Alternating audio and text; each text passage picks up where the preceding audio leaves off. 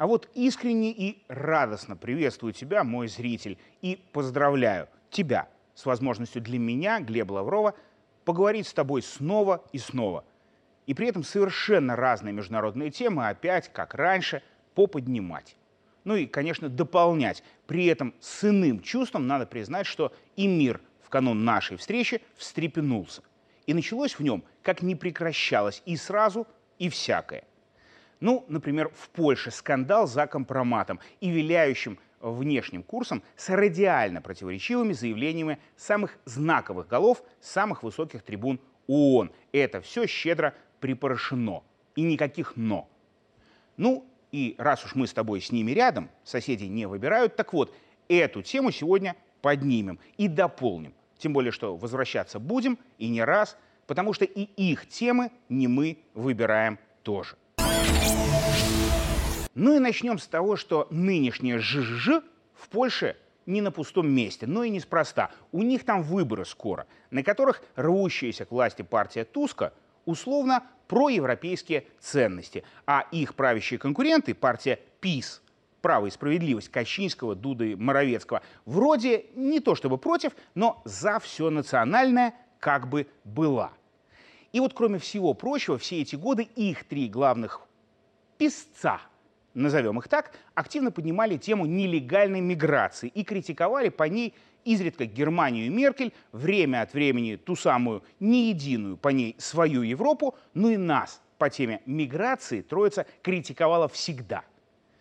И под эту тему в предвыборные победы писцы записали и коррупционный забор, и рост армии напряженности на границе нашей – и ухудшение уровня жизни поляков даже. Мол, зато денег на борьбу с пришлыми ушло. Хоть отбавляй. Однако ровно перед выборами выяснилось обратное.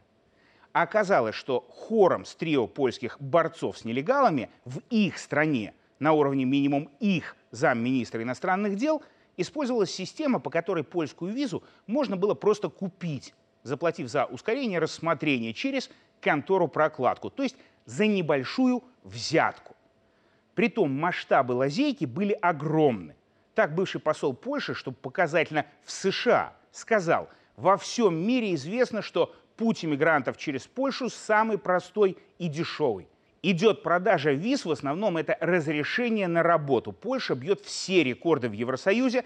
35% всех выданных шенгенских рабочих виз – работа польской консульской службы. Этим польское правительство закладывает бомбу в центр Европы, выступая движущей силой процесса разрушения Евросоюза изнутри.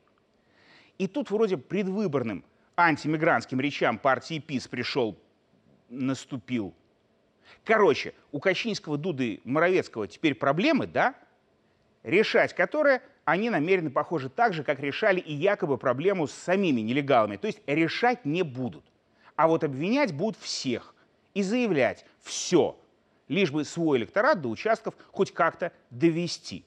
Например, уже прозвучала от представителя правительства Польши фраза о прекращении со следующего года помощи беженцам украинским.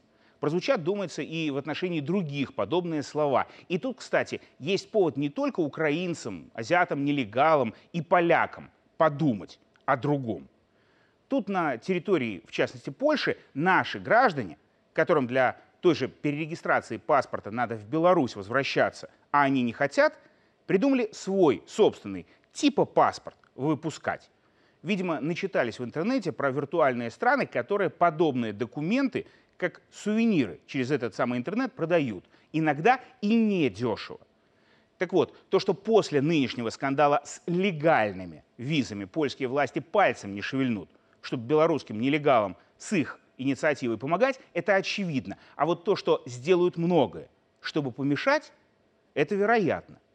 И да, если всем кажется, что это польское руководство, это польское руководство, готово положить на алтарь всех и вся, только чтобы остаться у власти, в том числе тех, кого оно провоцировало на релокацию, то это не кажется. Эти, они, точно положат. Вот только и возможные следующие польские власти – они же предыдущие, партия Туска, тоже вряд ли будут сильно другими. Дело в том, что система визового беспредела в Польше, она не как этот скандал, она была создана не под эти выборы, а появилась после реформы 2011 года, когда у власти был кабинет Туска, который тогда вроде был проевропейским, но который уже тогда, например, соглашался с Байденом во всем, в том числе по вопросу ПРО, и значит всегда был готов жертвовать и людьми, и принципами, и своими, и чужими, что характерно. Ну а пока не выяснится, какая из двух таких партий больше устраивает Вашингтон сегодня, обе из них будут топить другую по визовым вопросам и по всем остальным. А еще они обе будут топить всех, кто попадется под руку, и ближневосточных мигрантов, и других оптом недорого. Поэтому очевидно, что тема с польскими выборами, которая сегодня была дополнена в виде скандала с визами, будет продолжена. И, может быть, будет интересно. И значит, я, Глеб Лавров, с тобой, мой зритель, еще встречусь.